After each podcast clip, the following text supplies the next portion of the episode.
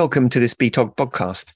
My name is Tom Newsom Davis. I'm a medical oncologist at Chelsea and Westminster Hospital in London. I'm also the vice chair of the BTOG steering committee. And I'm Leanne Castle, a respiratory physician at Barts Hospital in London. This is part of our regular podcast series where we have informal chats with experts in their fields and tackle the most important issues we all face in the diagnosis and treatment of thoracic cancers. It is important to say that the sponsors of BTOG do not have any role whatsoever in the planning, content, or delivery of anything discussed in these podcasts. We would love to hear your questions and comments on things we have discussed in this podcast. Please contact us via email at info at btog.org or Twitter at btog.org.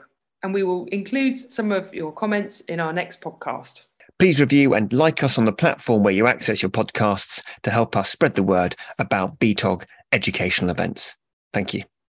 Welcome to this BT podcast on the management of thymic lesions. We're very pleased to welcome Henrietta Wilson, a consultant thoracic surgeon, as our expert for this podcast. Henrietta is an adult thoracic surgeon at Barts Hospital in London and has a special interest in the management of anterior mediastinal masses and robotic, thymectomy for myasthenia gravis. Uh, Henrietta has extensive experience um, in robotic surgery and trains other surgeons throughout the UK and Europe in this minimally invasive technique. We're really keen to learn all, uh, from her expertise tonight, and Tom is particularly excited to learn all about the robot later. Welcome, Henrietta. Thank you so much for having me. Okay, so um, uh, we've uh, had other uh, podcasts that where we've talked about the uh, management of metastatic uh, thymic lesions. But today we wanted to kind of focus on the uh, uh, initial workup. So just to kind of kick off, what uh, in patients with anterior mediastinal masses, um, they can have a broad spectrum of diagnoses. And is there anything on the initial CT which we should be looking for to help us differentiate between thymoma, lymphoma, and germ cells? Yeah, so CT scanners are really useful investigation to do up front for anterior mediastinal masses. Um, and it may often, in some cases, be the only imaging that we require. And there are a number of features that I look at when or, or ask my radiology colleagues about when I'm thinking about what the differential diagnosis might be. Firstly, we need to think about the composition. So is the lesion cystic, solid? Does it contain calcium? And all of these may give us some uh, indication as to the diagnosis. Encapsulation is really important from a surgical point of view. A well encapsulated solitary anterior mediastinal solid lesion is a thymoma until proven otherwise.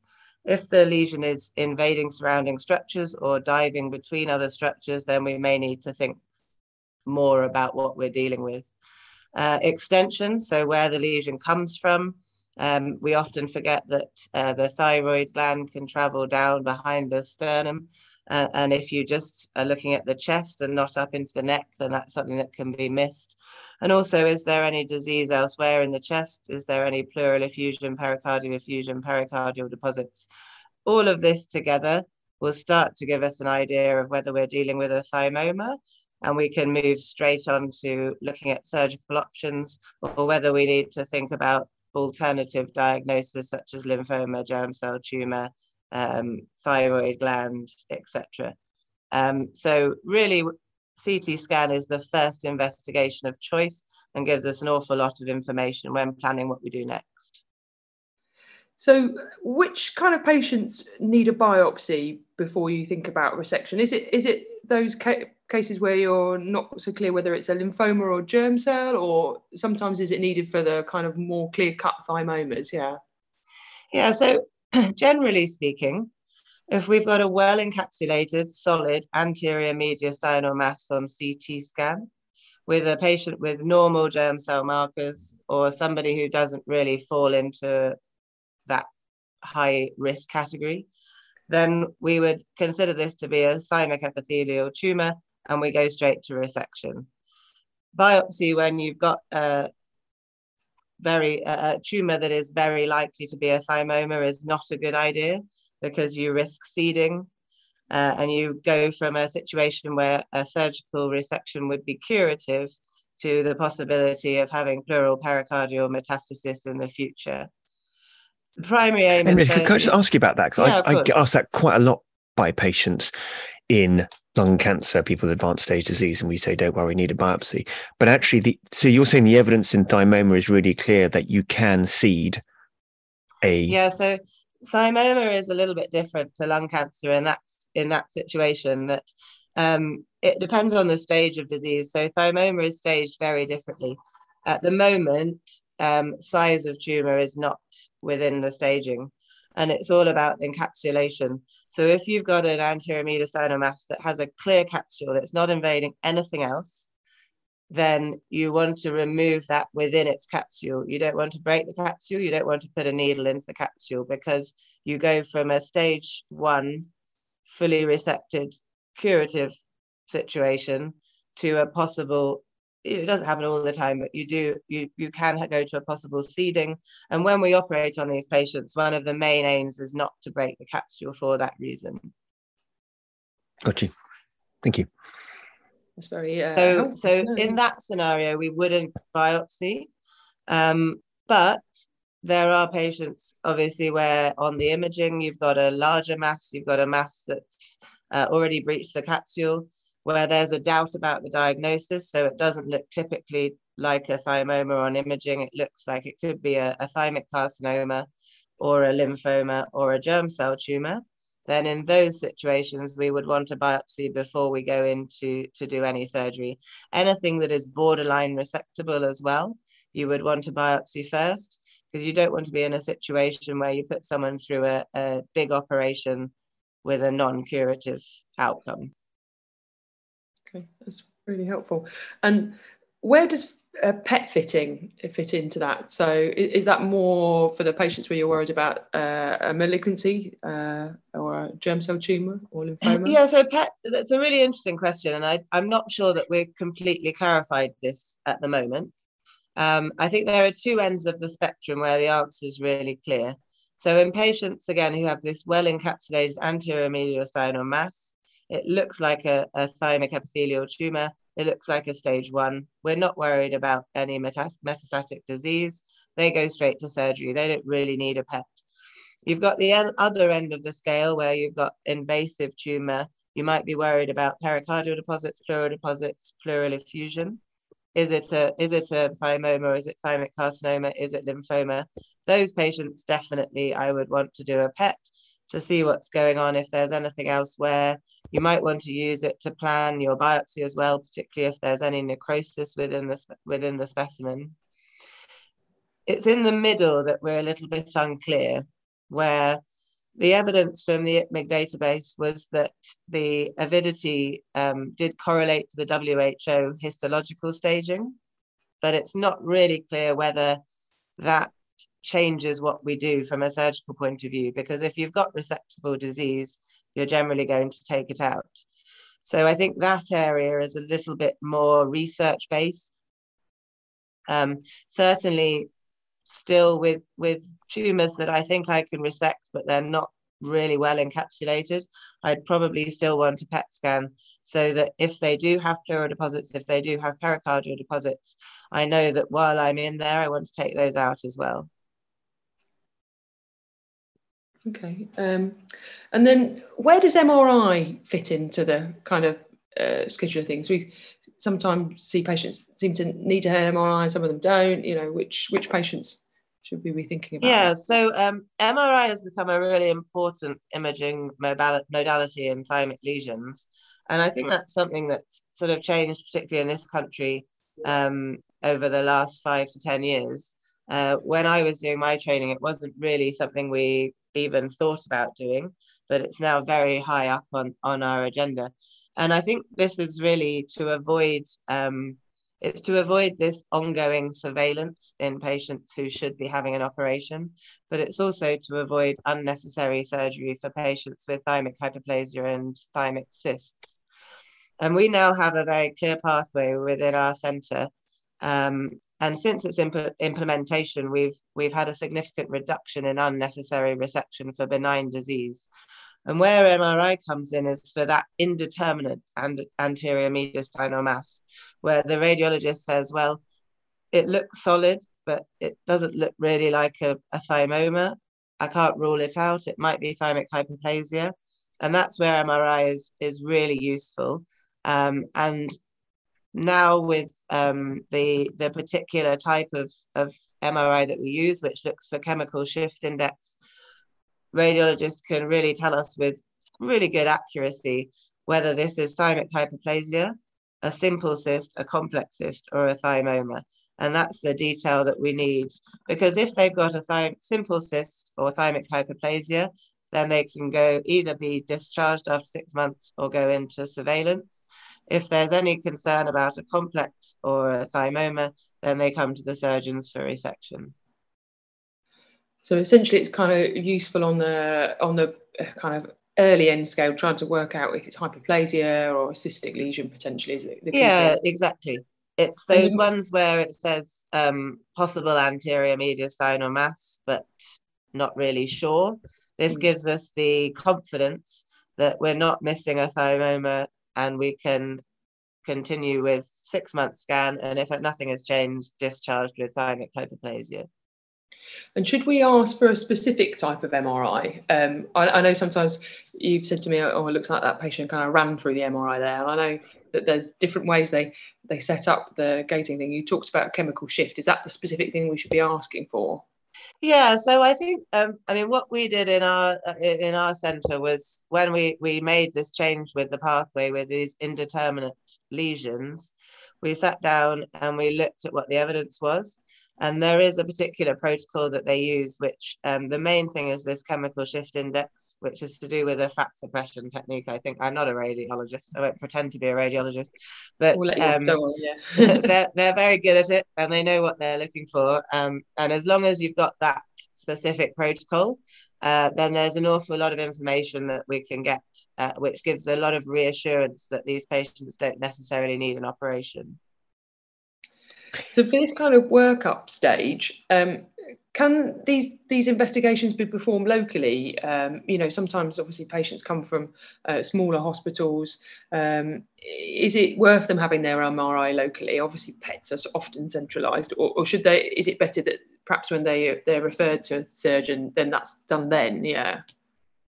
Yeah, it's, a difficult one, isn't it? Because uh, everything is coming so more and more specialised. Um, and we don't want to take away the you know the power to investigate patients. But i think you know thymic disease thymomas thymic epithelial tumors they're, they're quite a rare entity. And they need to be managed i think in a, in a center that has a lot of experience with them and has radiologists that are looking at these scans day in day out that understand the differences. Um, and it's also a resource challenge as well. So personally i think these any patient with a suspected anterior mediastinal mass needs to be discussed in an MDT where you have at least a thoracic surgeon present, um, preferably radiologists that are used to looking at these types of images that know the MRI protocols that, that, that they want to be using, and also oncologists that deal with these diseases, um, so that you've not got one or two you know cases a year, you've got many cases a month because what we know from lots of other disease types that high volume and experience leads to better outcomes. I think, I guess, in some ways, my that question, my last question, was probably a little bit moot in some ways because the way in the UK our MDTs work, um, they're all centred around, uh, you know, a, a centre of thoracic surgery and oncology specialists. So, uh, you know, I suppose the key thing is that patients wherever they are, are just taken to an MDT for discussion, and they should get that expert uh, thoracic surgery and kind of uh, uh, oncology opinion. Yeah. Yeah, and I think that's the key message, isn't it? That that that anterior mediastinal masses are not benign things to be watched for years. Um, particularly now that we know MRI can be used to uh, identify between the benign and the um, not, you know, and the malignant. That we we should use that um, modality up front and then we can put patients into the correct pathway early rather than waiting several years to see what happens. I'm going to ask about myasthenia. Um, everyone knows in the association we all know thymomas and myasthenia. Um, do you check uh, the myasthenia bloods, the anticholinesterase antibodies in every myasthenic, every thymoma patient, regardless of symptoms? So um, absolutely, I do. It's part of our pre-assessment protocol. Uh, anyone coming for resection of a mediastinal mass will have um, acetylcholine receptor and anti-MuSK antibodies checked. Um, and the, the reason I do it is, I mean, the best approach for resection of a, of a thymoma is a full thymectomy anyway. It's easy to say sitting in a podcast like this when you've got a 85 year old in front of you with a little thymoma and you're thinking, really, should I take the horns out above the innominate? Maybe I won't. Um, but, you know, strictly speaking, that's the best approach the reason I do the um, antibodies up front is so that I know if they have got positive antibodies but subclinical myasthenia, then I absolutely need to do a full thymectomy. Um, because we have had a couple of cases with patients who've had a thymomectomy, a, a, a, you know, many years ago, coming back with clinical myasthenia, and then you're in a slightly difficult scenario of, do I now do a redo operation to take, take the thymus out? Is that indicated for their myasthenia, even though they've had previous surgery for their thymoma? So I like to know up front if they've got positive antibodies. And for me, that would be an indication that I need to, to, to really do a full thymectomy. Because you, you've read my mind, because my subsequent question I was going to ask in a minute was what benefit does surgery have for myasthenic patients beyond the control just of the thymoma in terms of their myasthenic problems? Yeah, so um, so even in non-thymomatous thymom, sorry, there's somebody over that uh, patients uh, with myasthenia gravis, uh, we would still want them to be referred for consideration of thymectomy. Um, we normally offer surgery to patients diagnosed within the last uh, sort of three years is, is used as a benchmark, but can go up to four to five years. Um, we used to limit age sort of it, it used to be 40 year olds now then 60 65 personally i'm not particularly prescriptive about that um, and will offer thymectomy to older patients if the risk of surgery is low and the patient understands the uncertainty about the outcome um, the most recent randomized controlled trials that we have have shown that uh, there is a benefit to patients with myasthenia gravis non-thymomatous myasthenia gravis undergoing thymectomy, but that benefit is variable. So um, when consenting patients, it's really important that they understand it, over, you know, if we randomized everyone to one group or another, the overall outcome would be an improvement in symptoms, a reduction in need for uh, prednisolone and immunosuppression, uh, some patients, a small number, but some even get complete resolution of symptoms. But it's impossible to predict who will mm. get what. Yeah. And beyond knowing their receptor status, you, and assuming they're not in a myasthenic crisis, which I'll get onto in a second, are there any particular optimizations you do for your asymptomatic myasthenic patient, or do you just treat them the, the same? If they're completely asymptomatic, uh, nothing really at all. Okay. Um, if they are symptomatic but well controlled with medication, then uh, I always work closely with their neurologists uh, and we would discuss timing of surgery. Um, we would always make sure that they have all of their medication perioperatively. And occasionally, if they have quite severe symptoms, high medication needs, then we would um, organize for them to have IV immunoglobulin therapy yeah. in the run up to their surgery.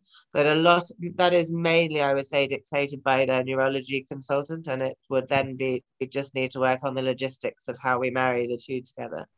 The last time I saw this was about six weeks ago, maybe eight weeks ago, was a patient who was diagnosed uh, acutely with a myasthenic crisis. That was their presenting symptom of their myasthenia and their thymoma. Um, and we discussed in our MDT, and the patient was was up on the ward being managed for their myasthenic crisis. Um, from your point of view in surgery, how long do you have to wait before you can sharpen your knife and do your surgery um, after their myasthenic crisis? Are you doing it as soon as you can, or are you waiting for everything to be sorted by our neurology colleagues before seeing the patient? I mean, ideally, you'd want them to be as well as possible. I would say. Um, I, I, I preach that this is not a benign disease that we need to, we need to perhaps almost stop calling these thymomas and call them thymic epithelial tumors mm. to get away from this mm. concept of benign disease mm. however in the vast majority they are slow growing. And when we're looking at risk benefit with patients who are unstable from a myasthenia point of view we do have time to wait and to get things onto yeah. an even keel. Having said that um, I had one patient, which was is, was very rare, who had almost intractable ocular symptoms, and no matter what uh, the neurologist did, it just they just weren't getting better. And we actually transferred him as an inpatient um, to do his surgery because he didn't have respiratory symptoms, didn't have general muscular symptoms, and so it was felt actually the, the we could get benefit from the surgery, and the risk was not mm. particularly high but I would say that that is the exception. And in the majority of cases, you would want to get some stability of the myasthenia before we go in to operate. I do quite like the idea of a surgeon curing the myasthenia, whereas the neurologist failed. I think that's brilliant. um, Leanne lo- loves me asking her about lung function tests. I know it's a subject close to her heart. Um, I, I, know nothing about lung function tests. Um, whenever we try to do lung functions in someone having a myasthenic crisis, um, Leanne, there's lots of rolling of eyes by my respiratory colleagues. Is it pointless trying to do lung function if someone's in myasthenic crisis? And if so, how long should we wait? Um, and how reliable are they? So uh, I know you like to ask me questions about lung function, and I always um, uh, nod and pretend that I really know the answers, which is this is not true. But um, so I guess the, the tricky thing is that it's a bit like everything. Doing their lung function when they're really unwell, I think we always worry that basically they're going to they're going to struggle to do the test, or, mm. or the they're going to get very poor uh, VCs, and then that's going to make everyone really anxious. You know, if they haven't been optimized yet, it seems a bit unfair. I think obviously the most helpful thing is if, if you've got a patient, um, if they've had previous um, lung function testing, you know, in the past before they're unwell, um, then at least you've got a baseline which can help people. Um, you know, um, the the problem with obviously the disease is that when we do lung function, when the tech the physiologists, not technicians, physiologists do the do the um, testing. They will usually do the testing several times, and of course, the patients are going to be fatigable because they're unwell. And so, actually, every time you do it, yeah. and and you know the patient they're sitting there with the patients doing it over and over, the results are going to get a bit worse uh, with each repet- re- uh, um, repetition, which is actually the opposite of normal people because usually most people get better when uh, results yeah, okay. making them do the test again because they get better at the technique so um, i guess the issue as you said when testing people in crisis is we're going to give them uh, uh, you know they're going to have false kind of poor results um, i feel like a better kind of screen is if you've got a baseline before they're unwell um, and then I guess the other thing, uh, Henrietta might correct me here, is my understanding is that the, the problems in their anterior mediastinum, it's not necessarily their lungs that's the, the issue, it's their lung muscles, their, their kind of chest wall muscles obviously are weaker, but their actual lung parenchyma is not the usually the issue, or they may have other conditions. So, you know, the same things apply to any anesthesia if you've got awful COPD as well as myasthenia. Uh, but um, yeah, it, it, I think we kind of avoid testing people whilst they're unwell because it seems to give them these falsely poor results. Yeah. Um, and and I guess your second part of your question was when should we do it again? I guess the answer is when they're better, yeah, um, yeah. or at least they're close to their baseline again. Um, and, and you probably want to look at the, the traces because the physiologists do number them, and actually whatever they get is their best result is their best results. Yeah, don't yeah. look at the average too much. Yeah, because um, that might be poor if they've done it several times. Yeah. Cool. I'll be quiet and let you ask about robots. Uh, well, I know you're really excited to hear Very about excited. the robots. Yeah. About robots. Um, I think I think Tom imagines some sort of walking, talking. Surgeon. Surely it is. Uh, it has to be. Uh, I'm so disappointed.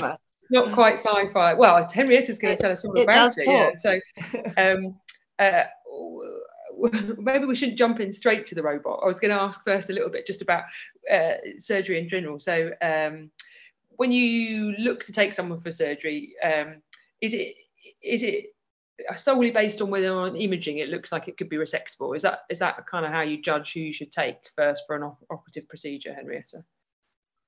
Yeah, so uh, imaging is the mainstay that we use to assess resectability, um, and the CT scan is is really the best investigation that we have to look at that. You'd want to contrast CT scan because it's the mediastinal vessels that normally cause the, the most trouble for invasive disease. Um, a PET CT might be helpful, uh, but that's mainly going to be looking at other deposits. So is there pericardial pleural deposits? And that will be planning disease as a, uh, sorry, planning surgery as opposed to necessarily saying that patients aren't suitable for surgery. Because unlike in lung cancer, there is a role for surgery in thymic epithelial tumors where there is pleural and pericardial disease. We know that if we can remove all of the um, disease within the chest, that still gives a better prognosis. Um, whereas in patients with lung cancer who had metastatic pleural disease, they wouldn't be candidates for surgery. Um, similarly, in advanced local disease, um, we might be more aggressive. So uh, we can reconstruct or patch the superior vena cava. We can divide or reconstruct the innominate vein. Um, so all of these things we would look at on a CT scan with contrast. And it wouldn't necessarily to be say resectable or not resectable, although obviously some will still be unresectable, but it's also to plan the approach and to understand what sort of support we might need, um, uh, even in terms of putting somebody on um, cardiopulmonary bypass in order to get a clear resection. Okay, so that's, that's quite a key take-home message, isn't it? The difference between lung cancer, where a pleural deposit, for example, would mean you wouldn't go ahead with a resection. From from your point of view, the imaging helps you more to plan how extensive your resection might need to be. Yeah, exactly. Yeah. And what what are kind of the difficult uh, surgical approaches you can uh, take, and and does the imaging kind of change which approach you might take, whether you might do something minimally or have to take a more kind of aggressive approach? Yeah. Yeah, definitely. So um, the approach will be down to two things. Firstly, it will be uh, dependent on the disease stage, and secondly, it will be a surgeon experience. So some surgeons may prefer to take an open approach if they haven't got a lot of experience in minimally invasive. Others might tackle slightly more advanced disease, minimally invasive, and only open when you know they feel they need to do a vascular resection, something like that. Um, one of the most important factors, and I think we'll talk about it later, but um, I think it's fine to just keep going on about it, is an R0 resection. That is, it's the most it's the it's the goal in in thymoma surgery and thymic carcinoma surgery. So you've got to think about that when you're planning your approach. And if you don't think you can do that minimally invasively, then do a sternotomy, do a tram trapdoor, do whatever you need to do. But uh, we mustn't. That's what a trapdoor is, just so because we, you know. yeah, yeah, sorry. So and that would be uh, that would be dividing the sternum and then coming across to the side as well and lifting basically half the chest off. It sounds okay. worse than it is, I promise. Um, okay, okay. But, that makes sense to us because obviously dividing the sternum makes sense if we, there's more invasive disease. Yeah. So those are kind yeah, of so, yeah, exactly. Um, so uh, we have, you know, we have different options. Um, robotic assisted, video assisted. In the US, they uh, do a transcervical approach as well. So they actually make a cut in the neck and come lift up the sternum and come underneath it. We don't do that so much in Europe. All of these approaches are fine for early, well encapsulated disease. Um, but if you know, for, for technical or safety reasons, a bigger cut is needed, then then that's what we'll do. Okay, and we've uh, know you're a, kind of a leading uh, a leader in robotic resection. So can you talk us through what that involves, just just so Tom can uh, understand yeah, the ins and outs and how the robot works and, and who, how the robot works. Yeah, robotic surgery. I didn't design it myself, but I'll give it a go. So um, basically, so robotic assisted thoracic surgery, it, it's just really another minimally invasive technique that we have. And uh, what it means is that we make uh, but three or four, usually for mediastinal disease, it's three incisions between the uh, ribs. So we go in through the intercostal space and we put a metal uh, cannula or port in that space. Um, and it means that we can operate with 8 to 12 millimeter incisions. So for a standard thymectomy or thymoma, we would have two eight millimeter incisions and one 12 millimeter incision, and we would put the, the port through that. And then the um, instruments and the camera then pass through those ports. And they are attached to the robot which sits on top of the patient. And then as the surgeon i'm controlling the robot from a console that is normally a few meters away in the theatre but uh, i'm not scrubbed at the table. I'm sitting at a console looking into my monitor and controlling the robotic arms with that console um, and the real benefits come from the fact that I have 3D magnified vision within the chest. So I can see every little tiny vessel, um, every, you know, anything that I need to control. Um, the instruments are uh, uh, wristed, so they actually have greater rotation than the human wrist. Um, and we also insufflate um, carbon dioxide and that means not only within the media mediastinum, and particularly where it's a really tight space, we get much more space. Um, but it also, as you open the planes, the CO2 goes in between the planes and helps us to dissect out vessels and, and structures more accurately. Um, so it's really, I found, has, has revolutionized the mediastinal surgery that we can achieve safely um, particularly in, in this patient group with thymoma myasthenia. It sounds amazing, yeah. So, I mean, essentially, uh, because it, you're remote, it offers both magnification and the use of the CO2 to look at the plane. So, and the th- I presume with the 360 kind of rotation of the robot arms, you can essentially get um, a clearer and better kind of resection. Yeah, it makes it easier for you yeah, to do so the. Yeah, it, exactly, and and it's sort of you know um, people who do video assisted will say, well, you can do that with video assisted. You can, and you can do CO2, but really the, the view is amazing when you're dissecting up above the innominate. Um, and also I've done I've done some um, patients who have a, a thymoma and myasthenia, and it's been diving down in between the head and neck vessels as they're coming off the aorta. And these are quite scary places to be operating, even in an open setting. Um, but what the robot gives you is that beautiful view and that um, fine dissection that allows you to be really confident that you are safe and you have control in these areas where you're dealing with, you know, big big structures, big head and neck structures, and structures that can bleed if you get into trouble. Um, but it, it gives you such clear view and such accuracy that it means that we can do these operations safely, but with a minimally invasive technique. I, I, I love a bit of technology and it, it does sound amazing. Um, and it's the reason I didn't do surgery because I couldn't stand up for so long. And now transpires, you just sit down. You can sit down. obviously, so easy. Um, but being an oncologist, I, I love a bit of evidence. Do, do we know it's better? Has anyone compared outcomes, complications, or is it just surgeons are saying this is so much better, therefore we will we will use this expensive toy? Yeah, very good, very good point. Um, I think in mediastinal work, it's going to be difficult to prove. I think it, just because of the numbers. In lung cancer, there are trials, um, and what we've definitely shown is that it is not any worse than open, certainly not worse than video assisted. And I think if we were to ever do a randomized control trial, it would come out on top, but it's difficult to mm-hmm. ever think we're gonna we're gonna go down that path now. Um, in mediastinal work, what we can prove is that there is a reduced uh, conversion rate. So because of the better view and accuracy, a lower number need to go change to sternotomy. Um, and we do have the evidence for that.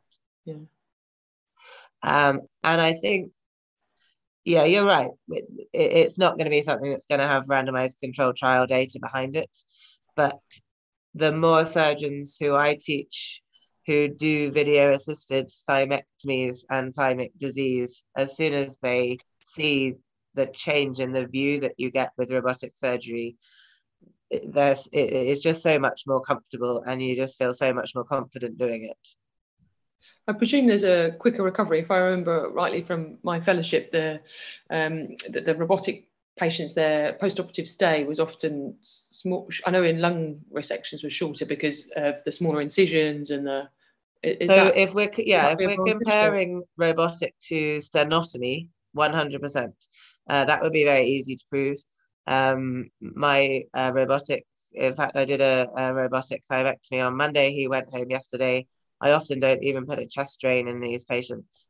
So length of stay 100% uh, we can demonstrate that complications i'm sure we can demonstrate um, whether you can prove the difference between video assisted and robotic assisted is always difficult but certainly uh, compared to open um, the recovery time length of stay and complications is much smaller with minimally invasive so kind of watch this space. It sounds like it's something that we see more of our surgeons doing.